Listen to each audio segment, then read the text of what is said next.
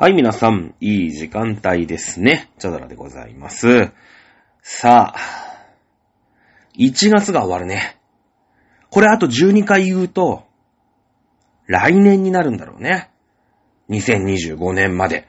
あと11ヶ月ということでね。なんだろうね。1月、あ、あ、まあそうね。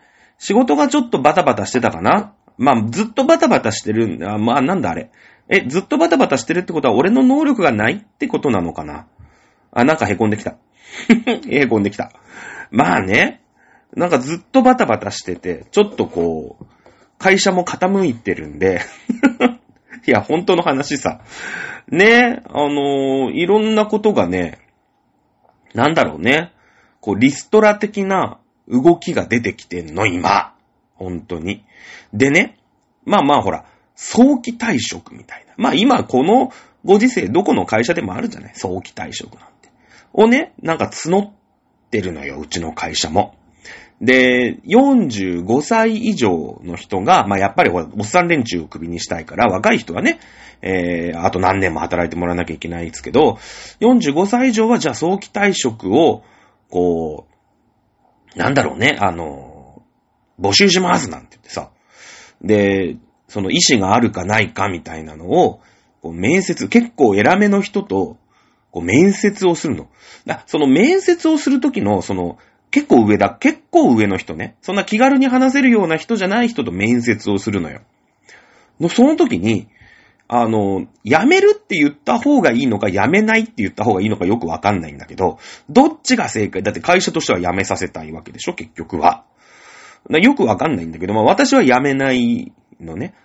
うん、辞めないっていうふうに、まあ面接で言ったんだけどさ、その時にね、あの今のあなたの退職金はいくらですと。ね。で、まあそれに早期退職で今退職すると、うん、まあ少し上乗せをね、えーしますよと。いくら上乗せをしますよと。で、その、早期退職が、えーしたらね、いくら退職金が出ますよ、みたいなさ。結構リアルな話、えーになるのよ。ね。で、具体的にその、何万円って出るの？ね、そんな1億も2億ももらえないんだけど、ま、な、何千万みたいな。ね、出るのよ。で、ええーと思ってさ。あのー私ほら、結婚はいっぱいしてるけど、家買ったことないでしょ？で、車も、まあ、あるけど、高い車買ったことないから、その、10万円以上の買い物は、もう、ないのよ。なんだろう、一つ二つたくさんみたいな感じなのね。まあ、10万円ぐらいはほら、冷蔵庫買ったりとか、一応これでも3回結婚してるからね。あの、冷蔵庫買ったり、洗濯機、ドラム式洗濯機なんてあれ、いくらぐらいしたのかな ?25 万か30万ぐらいしたのかな？あとなんか液晶テレビがまあ、なんかじ、まあ、当時、割と、ほら、今はすげえ中国のさ、液晶テレビとか安いのあるけど、昔はなんかほら、1インチ1万円みたいな。ね、50インチ50万みたいな時代があって、まあその時期は全然買えなかったけど、ちょっとほら、地デジで安くなって、1インチ5000円ぐらいな。ね、だから50インチがだいたいまあ20何万ぐらいとかで、なんかビッグカメラとか行くと22万みたいなね。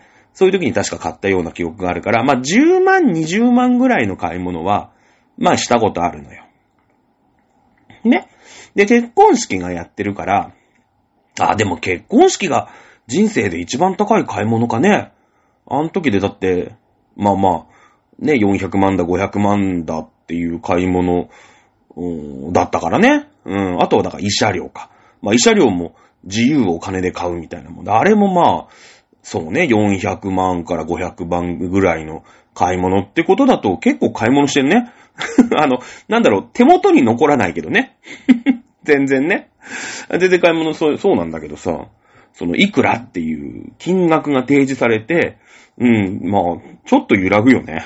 なんか。いや別に大して辞める気ないし、今の仕事はすげえ大変なんだけど、あの、結構任せて裁量が多いのね。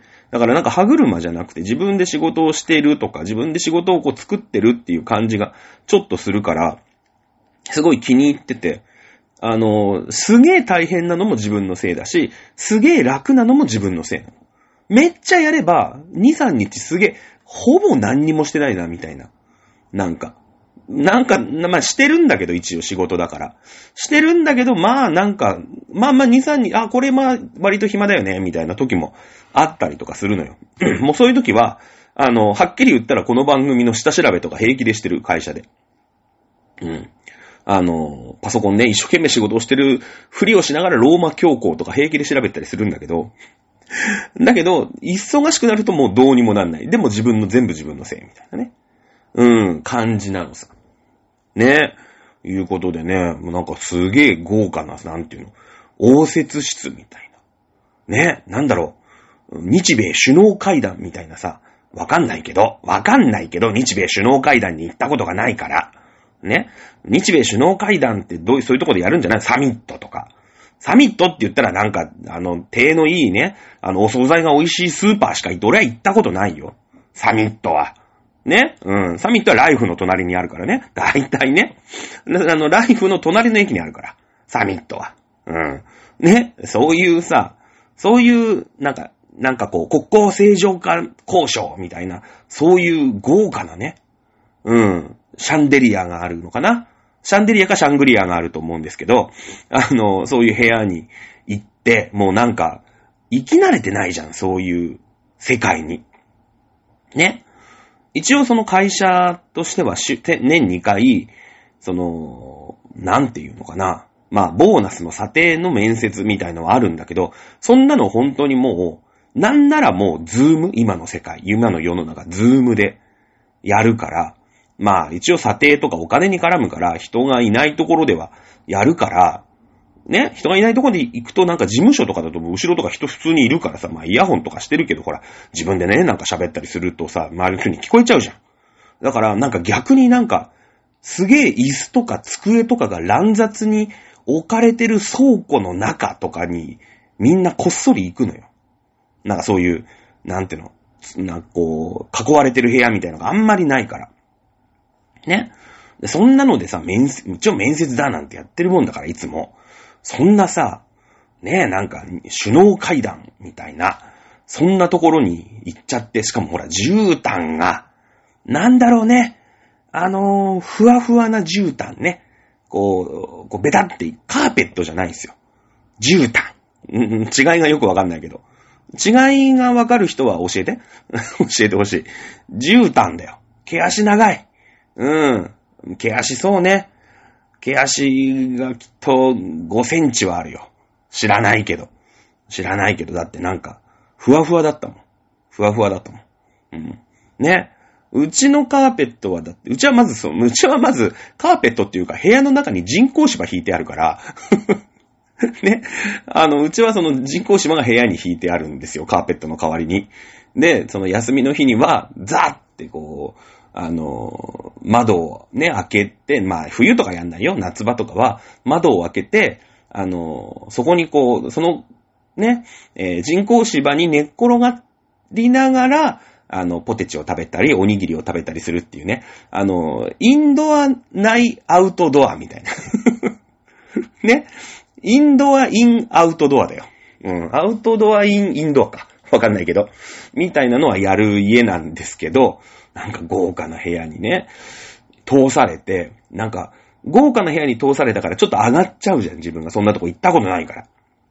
いや、もっとね、それは会社のやんごとなき人たちはそういうとこでこう、なんか会議をしてさ、ね、室井くん遅いぞなんて言ってるわけでしょ、結局は。ね、なんかあの、どうして現場で血が流れるんだみたいな話をさ、こう、みんな聞いてるわけじゃない。警視総監とかは。ね。ああ、ああいう感じ。まあ、あんな暗くなかったけど、高校と電気ついてましたけど。ねえそこでさ、どうなの？ってね、言って、いや、別にやめませんねっていう あの、そ、その一言で終わるっていうね。うん。で、なんか、一応僕の時間が、ほら、やめる人もいるから、根掘り葉掘り聞きたい人いるじゃない。これはどうなってるんですか？とか、失業保険はいつから出るんですか？とかさ。俺なんかほら、誰も子供もいないし、嫁はんもいないから、別にいいけど、じゃあその早期退職を一家の大黒柱のお父さんがやるなんて言ったらもう大変な騒ぎじゃないですか。ね。あの、だってほら、ね、やっぱり子供がじゃあ小学校だ、中学校だって言ってたらさ、収入が、まあなくなっちゃう。まあ次再就職するまでね、えーなっちゃうわけでしょ？そういう根掘り葉掘り聞く人がいるから、一人ね、枠30分あったの。うん。で、しかも、なんか、スカスカな日程だったのね。その、あるじゃない ?10 時からとかさ。だから10時からの次10時半からじゃないのよ。10時からの次11時なの。一応俺の時間は10時から10時半だったんだけど、その後、11時なのよ。普通だったら10時半からの人がもう一人いてもいいじゃない？ね？だけど、次の人11時なの。だから、なんか俺が揉めて、ね、その、30分じゃ終わりませんってなっても、まあちょっとロスタイムあっても大丈夫なぐらいのスカスカな日程の結構ガチなやつなわけよ。うん。だけど、あなんだろうね、あの、15秒ぐらいで終わるっていうね。いや、興味ないですって終わるっていうね。偉い人の提案を興味ないですって無下にもなく、で、なんかあるって言われて、その、めっちゃ偉い上司だから、俺の仕事なんか知らないのよ。はっきり言って、よく。ね。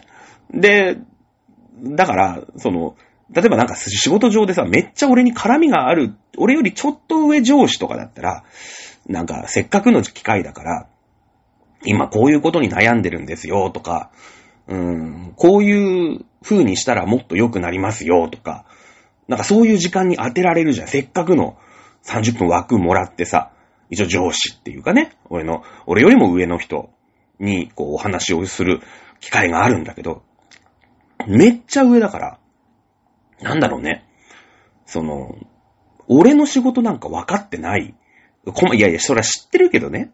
知ってるけど細かいところは分かってないから。で、俺もこいつに言ったってどうしようもないなっていうのが分かるから、あの、ものの本当に3分とか5分ぐらいで終わったのよ。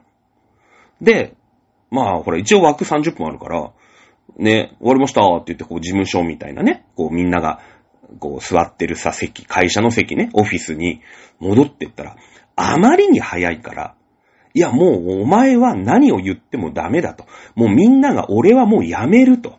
でしかも俺なんか辞めやすそうじゃん。なんか、その神さんがいるわけでもないし、子供がいるわけでもないし、で、こんな性格してるしね。うん。ね、そのほら、嫁はんも3人変わってるからさ、まあまあ秋っぽいみたいな感じになるじゃん。なんかこう、まともな生き様をしてないなってみんな思ってるの、俺のことを。ね。まあ仕事はそこそこできるかもしんないけど、まあ、はすっぱだし、いやいや、お金もらえるんだったら俺辞めますよ、みたいな。どこでも生活できますし、みたいなね。感じにみんな、でほら、その辞める辞めないって結構すげえ最終プライベートの話だから、みんなそこには触れないわけよ。一応、面接ってのはみんな知ってんだけど。で、3分で戻ってきたもんだから、その偉い応接室から、もう俺は辞める、もう何を言われても辞めると。ね？あの、わかりました。もう、もういいです。辞めます。つって。いい、詳しい話だからもういいです。とりあえず辞めるんで。って言って、もう机、まあ机蹴ってきたわけじゃないけど、もうなんかそれでもう話が終わりました、みたいな。いや別にその早期退職だから別に向こうもさ、説得するわけじゃないんだよ。だって辞めませんかっていう提案だから、ああ、辞めますと。うんわかったっていう。ただそれだけで、みんなその後、すげえ俺によそよそしい。なんか、ああ、もうこいつ、辞めるんだな、みたいなね。うん、感じで、こう、まあ、でもそこにはやっぱプライベートの話だし、まあ、そのために応接室で話をするわけだから、こう、同僚とかも、なんか、みんなでね、なんか、まあ、みんな全員でご飯に行くと電話番いなくなっちゃうから、だいたいこう半々ぐらいでご飯に行くんだけどね。なんか俺だけ誘われないの。なんか、あの、いいよ先行って、みたいな。俺一人だけ先にご飯行かせる、みたいな。うん。なんかそういう空気に、いたたまれなくなったのと、同時にちょっと面白くなっちゃって、いや別にだってやめませんよっていうのもなんか違う。違くはないんだけど、別に嘘をついてないじゃん。俺やめますって言ってないから。ね、みんなに。でもみんながなんか、こう、つかず離れずみたいなところに行くのが、ちょっと面白くなっちゃって、このまま、俺も、ね、その、上、すげえ上の人に辞めるって言ったんだけど、みんなにはまだ一応言わないでくれっていう提案で、なんか今過ごしてます。ね。なんか、そういう今位置づけで、別にそうだとしても、基本俺一人で仕事してるから、あんまり関係ないのね。うん。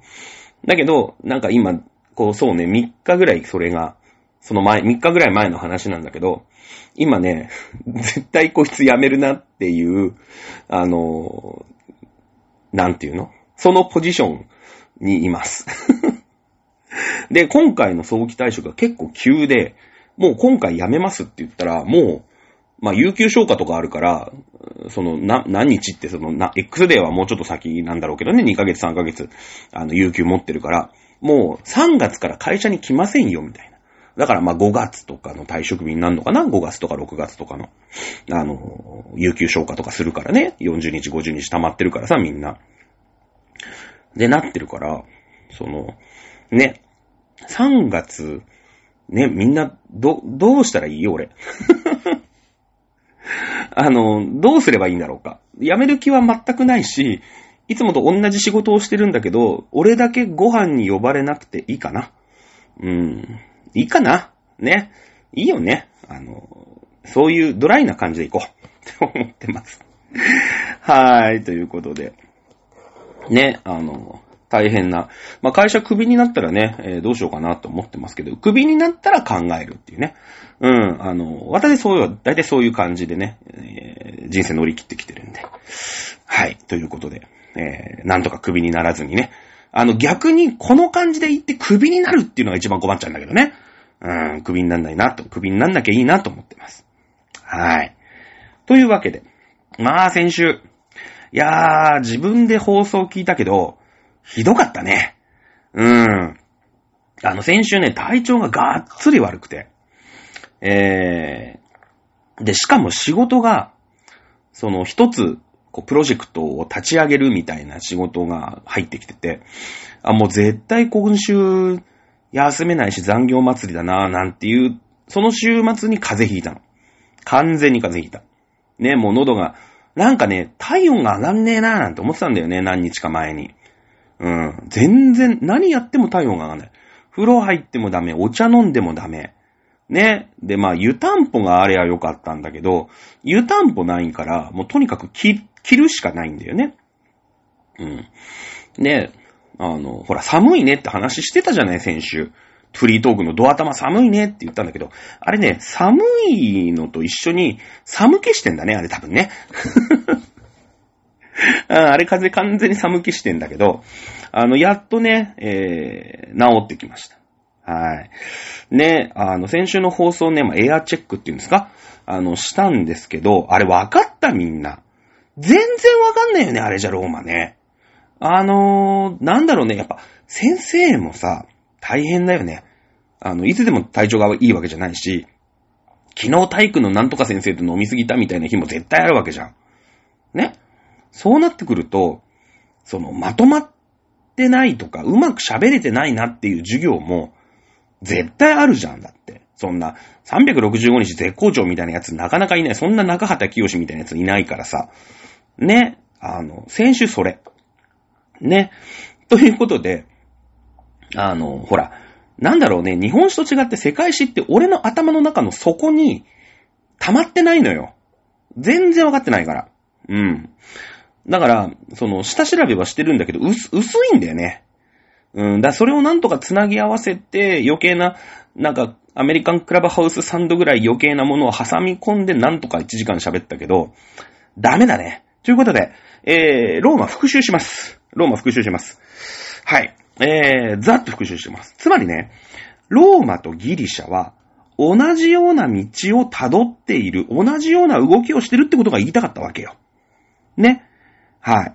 まず、その、うーん、なんて言うんですか？イオニア人とかさ、ドーリア人、イオニア人はアテネ、ドーリア人はスパルタっていうね、こう上の方から、まあ、北の方から、うーん、人がね、えー、こう移民してくるわけ。で、そいつらが、まあ、有力なね、リーダーみたいなやつがいるわけじゃないですか。で、都市国家ってのを作るよね。うん。はい。で、えー、それと一緒。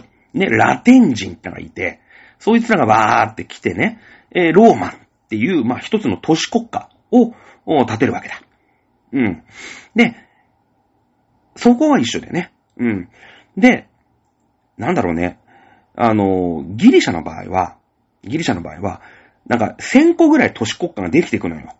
都市国家。ね、アテネとかスパルタとかさ。まあいっぱいいっぱいあるんだけど、1000個ぐらいあるの、都市国家が。それでみんなでギリシャっていうね。うん。こういう、こうなんか、みんなで派なのよ。みんなで派。これ覚えといて。ね。ローマは、ローマってのが一個できるじゃん。そしたらそのローマが、こう、結構武闘派で、いろんなやつをぶん殴ってって、はい、お前らローマの部下、ローマのね、えー、植民地、ね、お前らもローマの、うん、属国、みたいな感じで、ローマがこう、なんていうの？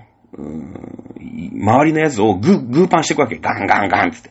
だローマの方が武闘派なんだよね。うん。ギリシャはなんかさ、みんなで、みたいなね。ちょっと文系なんですよ。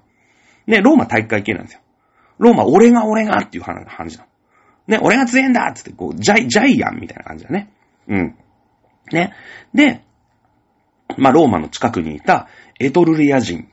ね。まあ、いろんな民族がいるよね。そいつらもパンチして追い出すと。で、ローマの先っぽの方、南の方は地中海だから、まあ、ギリシャ、ギリシャ人がね、えー、住んでるわけだけど、これも追い出す。そしてローマの半島を統一していくわけだ。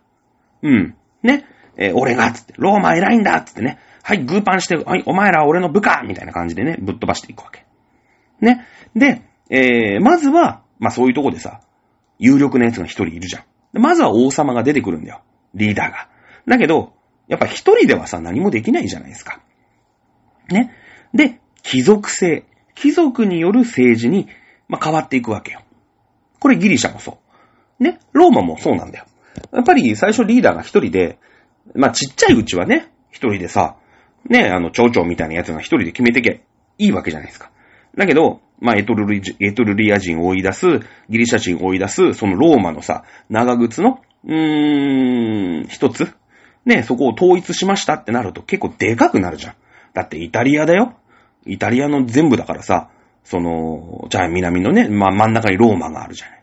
ね。で、北に行くとミラノみたいな街もあるじゃない。あと南に行くと、ごめんなさい、私、イタリア旅行に行ったことがないんでね。シチリア島はまたちょっとカルタゴなんで違うんだけど、あっちのほら、ブーツの底みたいなところにもきっと都市があるわけだよ。有名な都市きっとあるよね。うん、よくわかんないけど、俺には。ね。一人じゃできないじゃん。だから、貴族性になっていく。ここまで一緒なのよ。えー、ギリシャとローマって。うん。そこでね、その、まあ一つの戦争が、二つ、二つのというか、ギリシャとローマを大きくこう分けていくわけ。ね。えー、ギリシャの方は、対ペルシャだね。ペルシャ。攻めてくるんですよ、ペルシャが。ね。これ防衛戦だよね。うん。アケメネス朝ペルシアがギリシャに攻め込んでくる。これを防衛しなくちゃいけない。ね。防衛戦、これ大事だよ。防衛戦。守りなんだ。うん。一般市民がね、活躍するわけでしょ？重装歩兵。ね。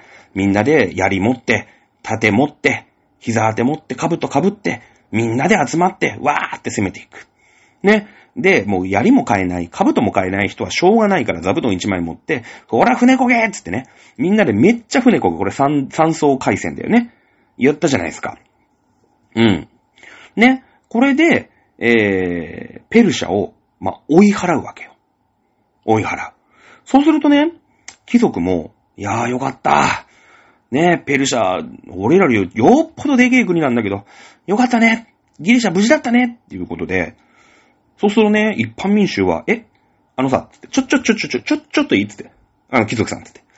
ね、今ギリシャが 無事で、お前が貴族でいられる、その、ギリシャ貴族でいられるの、え、誰のおかげ？つって。あの、重装歩兵と三層回線三段回線で、その一般し、一般ピープルをすげえ頑張ったじゃん、つって。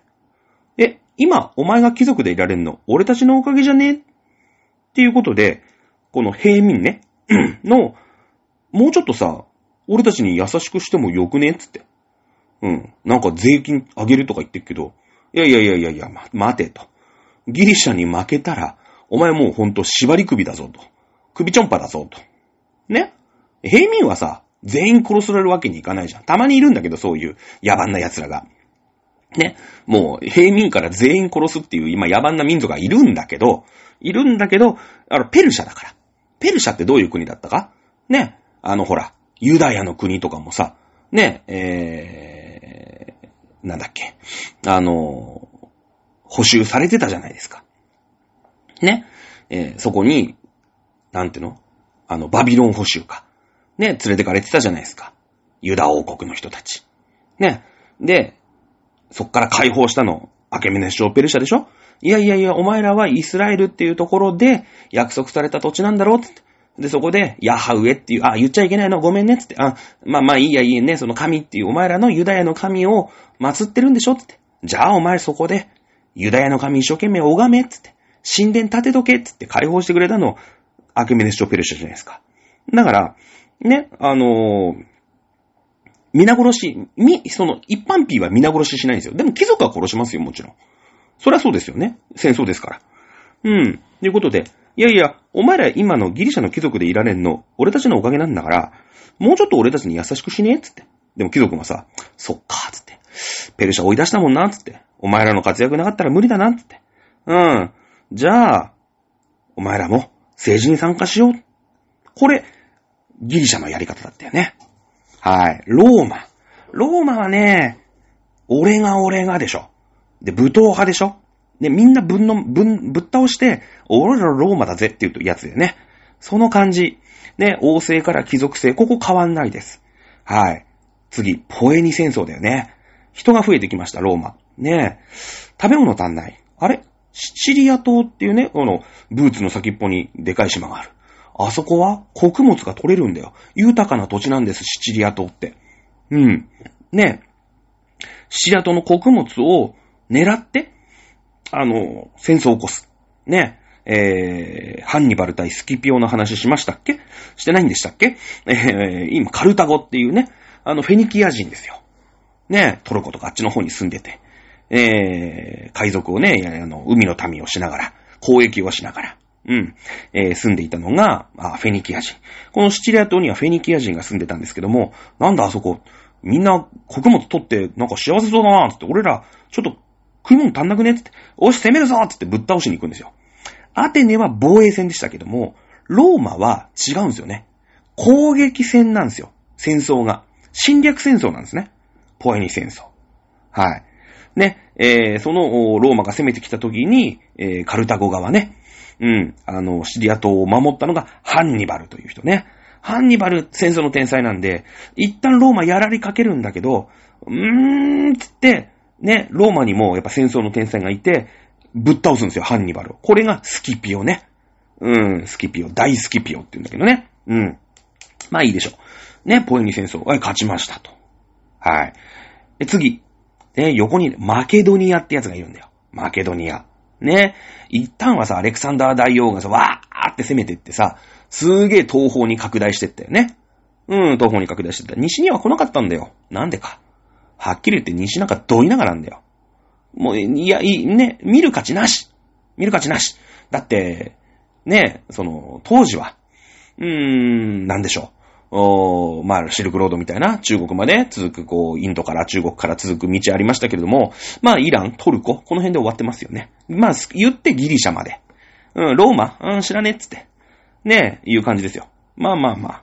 ね、えー、なんですけども、まあその、アレクサンダー大王が死んだ後、お大、ね、アレクサンダー帝国は、まあ分裂したんだよね。その中の、まあ、あマケドニアっていうね、えー、ちっちゃい国。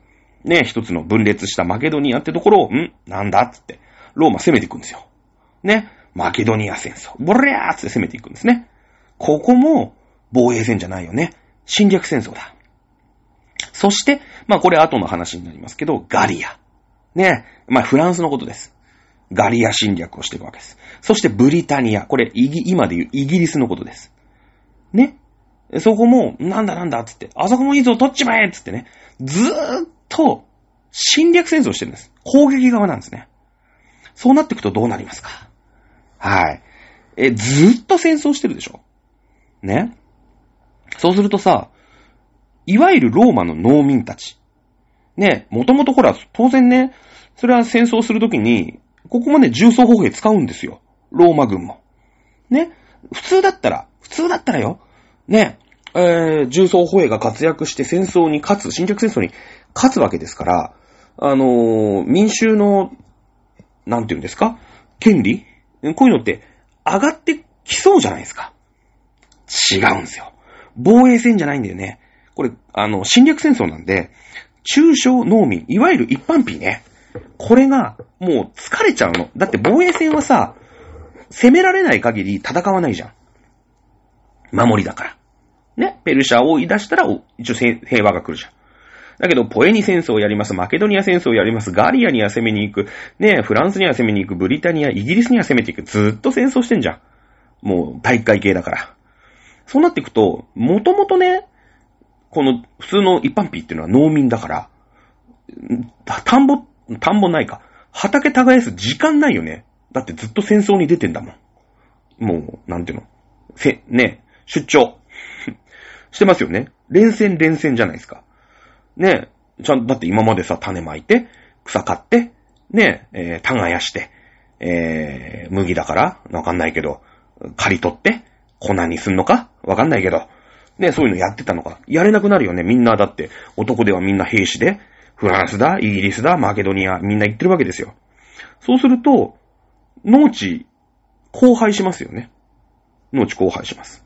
そしてね、これね、悪いことに、みんな勝ってんすよ。ローマ。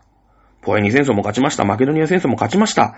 ね、ガリア、ブリタニア、この辺も全部属州にするわけですね。属州にする。そうなってくると、もうローマ帝国の奴隷、奴隷だらけじゃないですか。征服してるわけですから。そうするとね、今度、この征服した植民地は、からも、あの、小麦取れるわけですよね。特にほら、フランス、ガリア。フランスなんて今でも小麦めっちゃ取れますからね。いい土地なんでしょう、おそらく。しかも奴隷ですよ。奴隷賃金安いよね。生かさず殺さずみたいな。ねえ。ってことは、当然小麦 ?1、まあ1キロでいいですか？わかんないです。当時どういうね、あのー、なん、なんでしょう。単位を使ってたのか私はわかりませんけれども、ねえ、小麦1キロ、ねえ、いくら？いうのがさ、圧倒的安いのね。だって人件費かかんないんだもん。奴隷なんだもん。ねえ、そんな人権とかいらないですもん。だって。ねえ、もう1日20時間くらい労働させて、馬小屋かなんかでプランって寝かせて、ほらまた働け、小麦作れ言うてね、作らせりゃいいんですよ。ってことは、ねえ、植民地からは、安い穀物が大量にローマに入ってきますよね。ね、中小農民、ただでさえ戦争戦争で、ね、えー、農地荒廃しています。で、まあ、ちょっと経つとね、その農地に戻ってくることできるよ。だって戦争は奴隷がやればいいんだから。うん。えなんだけども、今度ね、勝った奴隷が作った、ね、勝ち取った奴隷が作った小麦めっちゃ安いじゃないですか。ね、じゃあ、やっと俺戦争に行かなくていいんだ。やっと俺自分の土地で畑耕して小麦作れるんだ、つも。小麦俺が作った小麦1キロ1万円。ね。えー、この間征服して、奴隷が作った小麦1キロ2800円。売れない。2800円のがよっぽど売れるじゃないですか。ね。みんな2800円のしか買わない。ね。みんなだから、国産小麦買ってくれないわけですよ。ローマ産小麦買ってくれないわけですよ。んってことは、えー、もう売れないですから収入がありませんよね。もうニート化しますよ。ニート化します。それでね、もうしょうがないから農地を諦めて農業やってたってしょうがないんだから。えー、ローマになだれ込んでいきますね。ローマになだれ込んでいきます。なんか仕事があるんじゃないかと思って。ないですよ。ね。もうパンと見せ物を求める。これね、歴史用語なんですよ。もうそうやってね、もう働けなくなった人たちがニート化します。ね。もう、ほら、貧乏はさ、貧乏だから、ね、もう、俺たちにね、生活保護よこせつってね。うん。で、あと、なんか娯楽ないぞって言ってね、えー、なんかデモ行進みたいにするんですよ。で、しょうがないじゃん、ローマのさ、その政治やってる奴ら、うん、貴族こいつらはさ、もうしょうがないじゃん。貧乏人がもうローマ中にいるもんだから、そいつらの人気を取らないと、ね、あのー、うまいこと自分たちがほら、追い、政治、追い落とされちゃうでしょ？そっぽ向かれちゃうでしょ？国民に。しょうがねえっつって、どんどんどんどんその貧乏人に合わせた、ね、ダメな政策をしていくんですよ。これデマゴーゴスってね。うん。ね、今の令和新選組みたいなもんですよ。もうだから都市にさ、もう貧乏で、もうなんか物乞いみたいなやつがもういっぱい集まっちゃうと、いやいや、私たちはね、あの、貧しい人に寄り添います、みたいなね。もう生活保護は1ヶ月30万円です、みたいなさ。そしたらすげえ人気出んじゃんだって。だって今投票する人の5割が2位と。ね。だとしたよ。だとしたらよ。ね。そしたらさ、令和新選組、ね。えー、春夏秋冬で30万円給付しますと。ね、何にもしなくても、うん、ベースサラリーとかありましたよね。30万円って言ったらさ、その党当選するじゃん。だってそんなダメな奴らばっかだったら。働きもしない。ね。えー、なんかサーカス見て、寝そべって、ね、生活を受けるみたいなやつばっかりだったら、ね、そうやって民主主義が、どんどんどんどんダメな方向に行くわけですよ。ね。で、逆に、貴族は、その、新しい土地をさ、バンバン取っていくわけじゃん。で、奴隷をどんどん抱えて、で、安くね、小麦を作って、まあ、多少高く売るよね。多少高く売るよね。でも奴隷がもうただ同然だからさ。ね。で、その、攻め取った土地に税金をかけたりとかして、どんどんどんどん貴族は富裕層になっていくわけだよね。その植民地の徴収、税の徴収の権利ってのはさ、勝ち取った、分取った貴族のものだから。これ、貧富の差がめっちゃ出てくるわけよ。貧富の差が。ね。そうなってくると、ローマは、もう、その、民主主義が、ちょっとこう、なんていうの、その一般ピープルの権利が拡大するみたいな感じには、まあ、ちょっとなっていかないっていうことだよね。うん。だこの防衛戦と、その侵略戦争っていうこの戦争の毛色の違いね。うん。そして仲間づくりね。ね、俺がローマなんだっていうのと、みんなでギリシャみたいなね。この文化系と体会系のこの違いね。うん。だってほら、すべての道はローマに通ずって言うでしょ。ってことはね、まあ、要は、まあ、ローマから、あの、すべてのこう、まあ、属国から道を引いたっていうことなんだよ。ローマに。ってことはどういうことかっていうと、要は、その周辺、侵略した国、地域からの物資が、全部ローマだけに集まってた。だからローマの貴族のために集まっていた。まあそういうことなんだよ。うん。ね。えそんな感じで、内乱の1世紀。ね。えー、紀元前1世紀から00年ぐらいまで。うん。これをローマ内乱の1世紀っていう風に呼ぶんだよね。うん。あの、もちろんね、その中小農民がどんどんどんどんこうやって没落をしていく。もう土地を捨てて、もうやってたって赤、大赤字だから。ね。そうなってくると、中小農民が没落するってことはどういうことか。そのさ、重装歩兵ってのがいわゆるこの中小農民だったわけじゃん。ね？ってことは、こいつらがどんどんどんどん都市でニート化していくわけですから、正規軍が維持できなくなりますよね。ローマの。今までの重装歩兵が維持できなくなるじゃないですか。だけど、ね、その、正規軍が維持できないってことは治安が悪くなるよね。うん。今まで、ほら、日本みたいにさ、警察です、軍隊です、みたいなの、ね、あまあ、軍隊って言っちゃいけないのか、わかんないけど、警察です、自衛隊です、みたいなのないじゃん。もう全部、全部軍がやるから、警察みたいなのもね。そしたらさ、正規軍が維持できないっていうことは、まあ、どういうことかっていうと、まあ、都市では、ね、混乱が起きるよね。治安悪くなるよね。その、平民派ね、その没落したニートに寄り添う人たち。それから、えー、声太ったというかね、えー、すごいお金持ちの罰族っていうんだけどさ、軍閥の罰ね。うん、軍閥、罰族対平民派のいがみ合いが進むよね。うん、貧富の差が激しいから。それから、攻め取った奴隷。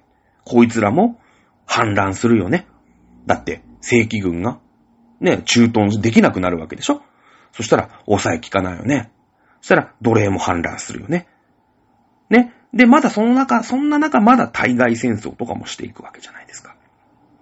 ということで、でも、ね、貴族がどんどんどんどんお金持ちになっていく。富裕層になっていく。まあ、正規軍が維持できないんであれば、まあ、貴族たちは自分たちのお金で傭兵を雇うようになる。うん。そして、自分たちをさらに、こう、声太らせるため、ね、さらに、儲け話をするた、儲け話ってことはもうよそを分取っていくってことですよ。そのために戦争をするようになるわけですね。もう自分たちが勝手に切り取、切り取りしたいっていうかさ、勝手にもうその辺に住んでる奴らをぶちのめして、はい、俺のね、奴隷になりなさいって言って、はい、ここは俺の土地みたいな。はい、こっからの大根は全部半額、俺んとこに持ってこい、これ税金だぞ、みたいな。どんどん金持ちになるみたいなことだよね。うん。まあそういう風に変わっていくわけですよ。ね。えー、そういう時代になっていく。でね、でもローマって昔からその貴族たちがみんなで話し合って政治をしてたんだよ。うん。で、だから、まあ、その、共和制じゃ共和制なんだよね。共和制。で、そうするとね、あの、まあ、貴族というか、軍人が強くなるよね。軍人が強くなる。だって自前の武器持ってるわけでしょ？傭兵をみんな雇ってるわけでしょ？ってことは、ね、貴族がどんどんどんどんその自前の軍隊を持って強くなっていく。ね。その中でも特に有名な3人。ね。1人じゃないんだよ。3人なんだよ。やっぱね、ずっと共和制をやってきたから、1人に任せるっていうのにはやっぱり抵抗がある。これはね、ギリシャも同じなんだよね。うん。やっぱアテネもさ、ね、独裁っていうのが、まあ、たまに生まれようとするんだけど、独裁者に対しては結構厳しい、なんていうの、追放運動みたいなのが起きるんだよ。まあ、日本もそうだよね。日本もどっちかっていうと、共和制の国、話し合いの国だよね。だって神様が話し合って国譲りで、国もらうわけでしょ？ねじゃないですか。だから、すげえ力を持ったたまに出てくんだよ。例えば、織田信長が出てくるよね。結構独裁チックじゃないですか、あいつ。そうすると、やっぱ、アレルギー反応が多いんだよ。敵は本能寺にありっつって殺されちゃうんだよね。織田信長って。うん。そんな感じで、やっぱりね、えー、ローマも、一人の独裁っていうのにはちょっと抵抗がある。ね、ずーっと共和制やってたでしょ元老院なんつってね。じいちゃんばっかり300人が、ああでもない、こうでもないっていう話し合いをする、まあ最高機関があったよね。うん。ちゅうことでね、でももうさ、じじいばっかりのその、ああでもない、こうでもないって言ってる、言ってても拉致開かないじゃないですか。だってもう街中混乱してんだよ。ね、奴隷は反乱するしさ、辺境の地域で抑えが効かなくなったらね、その、いろんな変な民族とかいっぱい入ってくるじゃないですか。だから、有力な超金持ち3人に政治を任せようぜ、いう風に落ち着くんだよね。これが第1回三党政治という風になります。ね。えー、まあその三党政治の前に、実はその平民派ね、まあ、その平民たちも認めてあげようぜっていう、マリウスってやつがいて。それと、罰族。ね。超お金持ちの貴族だけで政治やればよろしいんちゃいますのんっていうスラってのがいいんだよ。で、えー、この二人で、うーん、どっちだどっちだみたいな揉める時代があるんだけど、ね、えー、最終的にスラーはもうあの、引退しちゃうんで、えー、その後ね、このマリウスの後、まあ、平民のこともちょっと考えてやろうぜっていう、このマリウスの後、3人の人間が出てきます。えー、これ有名なのはカエサルね。うん。英語読みで言うとシーザーですね。シーザー。ね。そしてポンペイウス。そしてクラッススってやつが出てくるんでね。カエサルはもう皆さん有名ですよね。超有名な軍人です。超強い軍人。ね、軍人。で、ポンペイウスってのは、まあ、軍人でもあり、政治家。だ政治に強いんだよね。うん。そしてクラッススっていうのは、その、お金持ちだ。お金持ち。ね。えー、いるわけですよ。カエサルはね、やっぱほら、ローマってイケイケでしょ？大会系でしょ？だから、その、まあ、この時ね、このガリア遠征、まあ、つまりフランスを攻めてるわけよ。ね、それから、イギリスを攻めてるわけよ。で、取ったぞーってやるわけ。そうするとさ、だって、ね、イタリアというかそのローマの、うーん、経済って、もう、植民地と奴隷が回してるわけでしょ？そうだよね。だから取ったら取っただけ生活が楽になるわけじゃないですか。まあ、あの、ほとんど貴族が持ってね、その貴族が持ってっちゃうんだけど、でも、やっぱ勝つ軍人ってのは人気出るんですよ。ね。で、ガリア遠征して、カエサルはもうめちゃめちゃ人気が出ます。で、クラッススっていうのは、まあ、富豪なんだけど、金持ってんだけど、まあ、軍人、ね、軍人の能力は全然ダメなんだよね。で、カエサルが、こんだけなんかもうガリア遠征だとかすげえとかってあっちのね、辺境のど田舎を攻めて、取ったぞってやってるから、ちょっと悔しくなっちゃって、あの、パルティア、ね、えー、の方、あの、イラクとか、あっちの方に攻めてって、取ったぞってやりたかったんだけど、あの、結構ね、軍人として無能だったんで、あの、戦死しちゃうんだよね。はい。三等政治、すぐね、二人になっちゃいます。はい。カエサル対ポンペイウスね。えー、なんですけれども、まあ、カエサルはもうね、えー、遠征してるでしょ？で、ほら、政治家ポンペイウスだから、政治家だから、ローマにいるんだよ。で、もうね、カエサル一丁やってるかと。ね、もう拉致あかんやろと。な、ぐじゃぐじゃぐじゃぐじゃ政治ななんだってんじゃなくて、俺が強えんだと。俺に任しときゃもうみんな平定してやるぜ、みたいな感じなの。ね。で、ガリア遠征、フランスから行って、ここかすめ取って、ね、えー、ローマに帰るときに、敵は本能寺にありってや、やるんですよ。ね、敵はローマにあり、ポンペイウスはローマにありってやるんですよ。ね、えー、これがルビコン川っていうね、の前で。ね、あの、織田信長のさ、殺すときもさ、敵は本能寺にありってどっかの山の上で言ったんだよね。この山を駆け下りたらもう京都まで一直線みたいな。で、明智光秀やるんですよ。それと一緒。このルビコン川っていうね、えー、川を前、まあ、小さな川なんだけれども、ここを越えたらもうローマだと。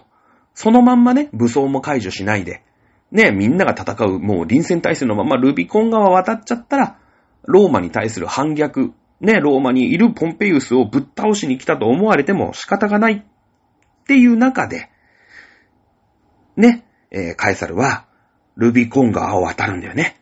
その時に言った有名なセリフは、イは投げられた。ね。もう、後戻りはできないんだ、お前だと。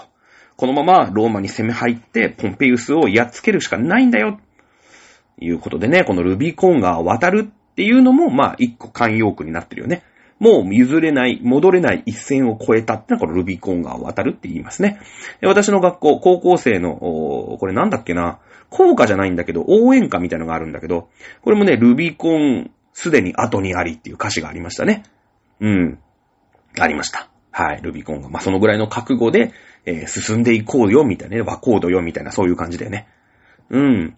ね、えー、ということで、ローマが、まあ、内乱になっていくだけだ。まあ、カエサルがポンペイウスを攻めて、カエサルが見事勝利をしていくと。いうことになります。じゃあ三等政治三人いましたけど、一人は戦死、一人は追い落としたわけですよね。カエサルが。なってくると、あ、あの、起きるのはカエサルの独裁ですね。ポンペウス破ったわけですから、内戦に勝利しました。クラススはもう死んでます。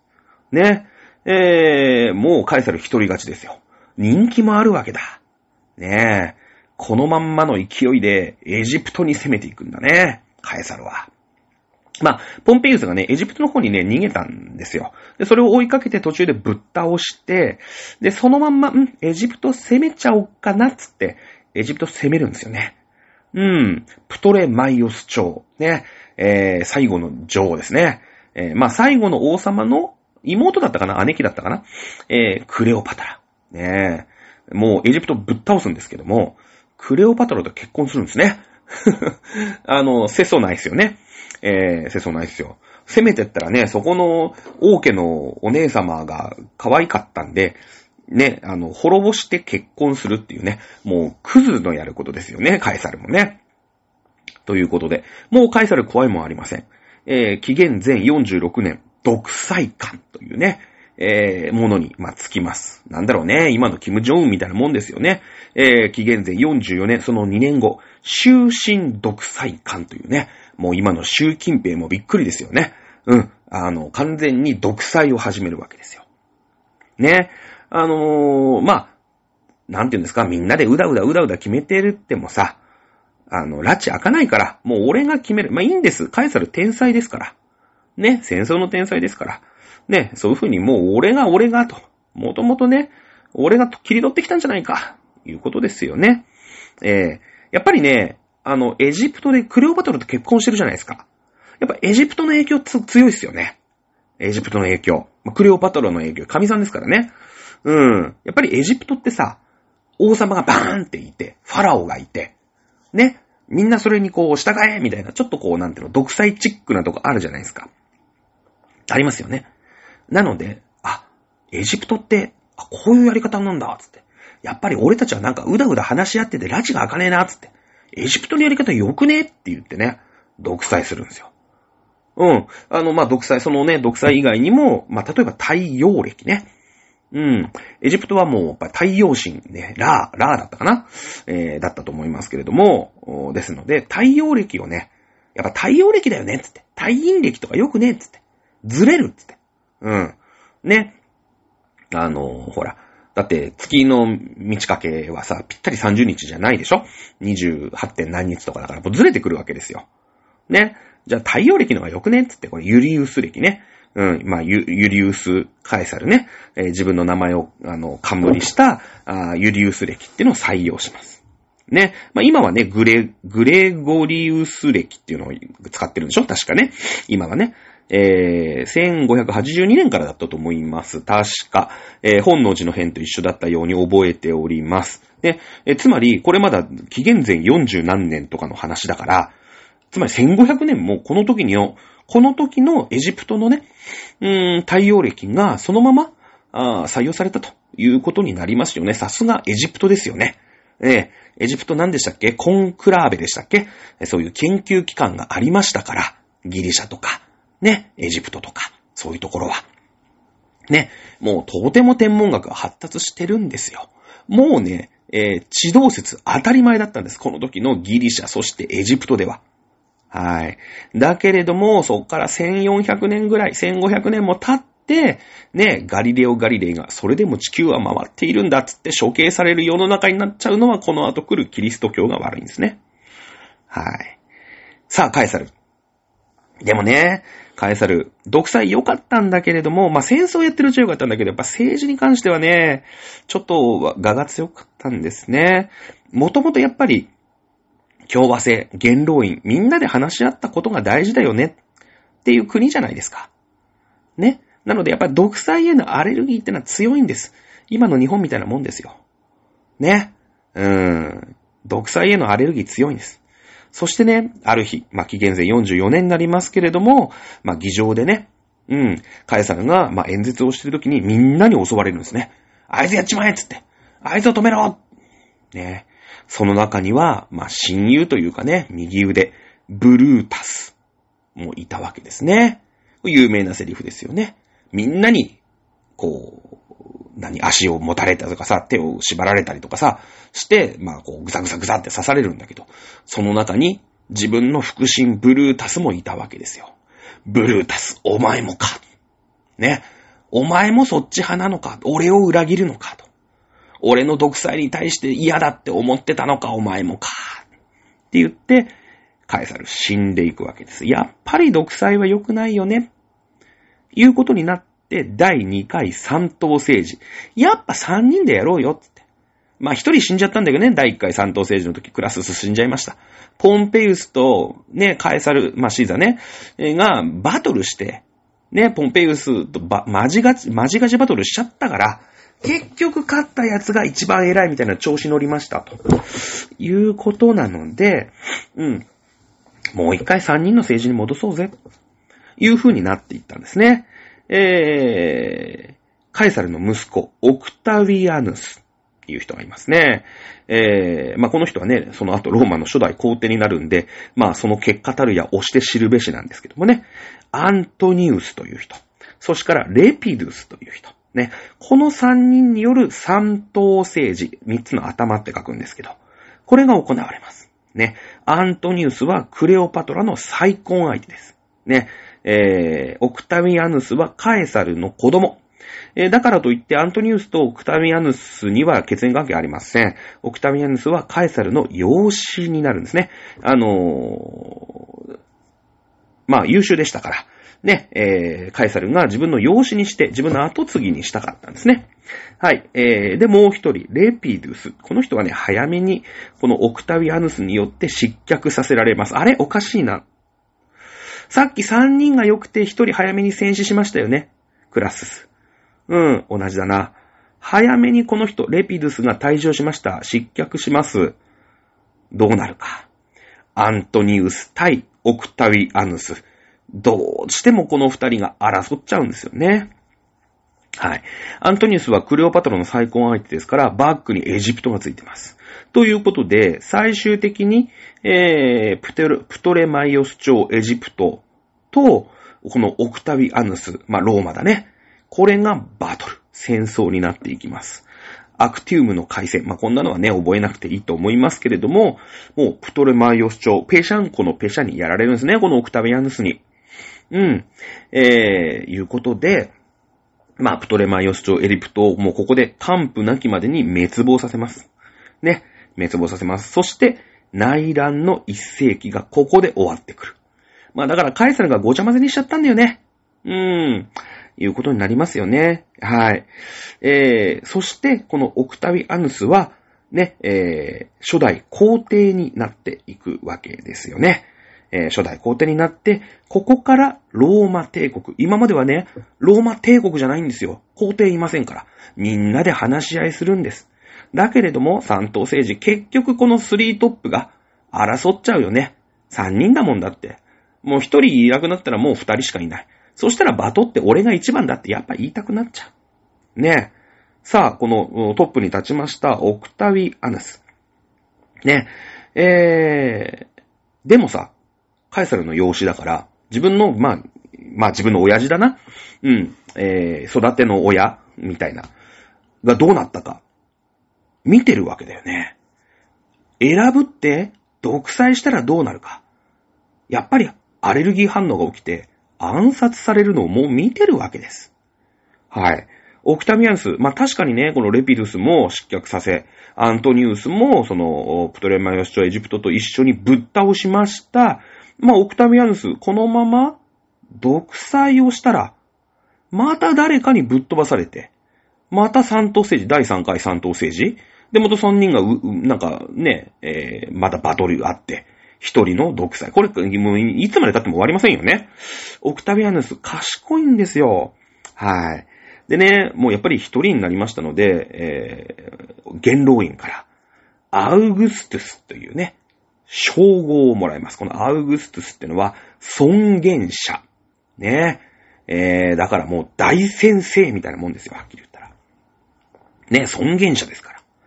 ね、元老院からもう、君がね、えー、実上ナンバーワンなんだから、アウグストゥスの称号を与えます。言ったんだよね。大先生と呼ばしてくださいって言われたわけですよ。ねえ、こんなの使ったら、またカエサルの二の舞ですよ、はっきり言って。睨まれて殺されるのがオチじゃないですか。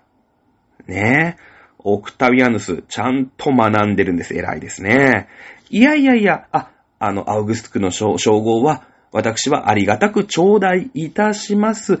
ですけれども、私は、ね、平民、あくまでも平民の代表でございます。大先生なんてとんでもございませんと。ね。私は平民の代表として、プリンケプスという称号を普段は使わせていただきます。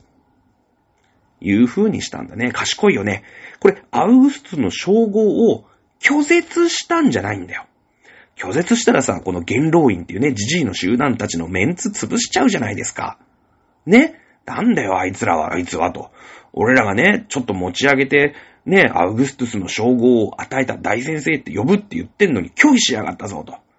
元老院と喧嘩しちゃダメなんですよ。ね。だけれども、元老院のもらった大先生、アウグストゥスの称号をそのまま使ってもダメなんですよ。厳しいよね。いうことで、ね、アウグストゥスの称号はありがたくいただきます。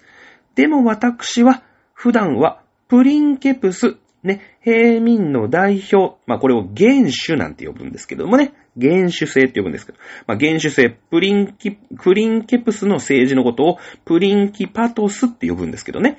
うん、原種。ね、えー、平民の代表です。ね、みんなの代表なんですよっていう風に名乗って、実質、あれですよ。あの、独裁なんですよ。ね。だってもう誰も叶う人いないんだから。ね。で、えー、ローマの皇帝を治るんです。ただ皇帝なんだけれども、ね、あの、表上、私、えばってませんよ。ね、みんなの代表でやってるだけなんですよ。いうふうに、いやいや、奇弁かもしんねえけどさ。うん。ね、えー、非常にうまいやり方をしますよね。ここから、ね、オクタビアヌスが初代皇帝になってからが、ローマ帝国と、いうことになりますね。ということで、前回の、まあ、おさらいとちょっとぐらいだね。うん。えー、今日はやっていきました。申し訳ないね。昨日、前回があんまり出来が良くなかったんでね、えー、復習兼ねて、えやってみました。今回の方が絶対わかりやすい自信ある。自分で喋ってて何喋ってるかわかるもんだって。うん。今回ね、2回目だから、やっぱ 2, 2週連続で勉強するとね、こっちがわかってるからね。下地ができてるから、ほら、2回目の映画ってさ、あの、ほら、なんていうの、ストーリーが分かった上で、主人公のさ、なんか、なんかなんだろう、セリフ回しとか、ここに伏線があるよねとか、あの、背景の向こう側の先生がこっち見てるぞみたいな、そういうところ目行くじゃない。ね。いうことですよ。さあ、ここでね、えー、プリンキパトス、な、まあ、内乱の一世紀の終了というとこでローマ帝国になったわけだよね。ここでね、一旦ローマが平和になります。まあ、パクスロマーナっていうね、えー、ローマの、まあローマによる秩序っていう意味なんだけれども、まあ、この辺は後で話し、また来週話していこうと思いますけれども、えー、ここでね、えー、紀元前、紀元後、だから紀元00年ぐらいになるんですよ。で、キリスト教やってみようって思うんだけど、あのね、この後、ローマ帝国が、まあ、キリスト教をね、弾圧します。で、弾圧しても弾圧してもダメだから、結局公認します。これが313年。そして、ローマが今度キリスト教を積極的に受け入れて、国教、国の、国の、まあ、教え、国教っていうんだけどね、うん、にします。これが392年なんですよ。なので、もうちょっと、あと300年ぐらいローマやらせて。うん。で、ローマやりながら、キリスト教やりながらみたいな。ね。えー、いう感じで次回からやっていこうかなと思います。ちょっともうちょっとね、ローマやらないと、キリスト教との絡みが、いまいちわかりづらくなっちゃうんでね。いうところで、はい。やっとローマ帝国ができたぞというところで、今回は終わりでございます。はい。えー、ほぼね、えー、前回の、あれになっちゃいましたけどね、復習になっちゃいましたけれども、うーん、お楽しみいただけたでしょうか。さあ、次回からはですね、えー、ローマ帝国、それからキリスト教の絡みだね。えー、この辺を追っていきたいと思います。それでは、今週は以上になります。また来週お楽しみください。さよなら。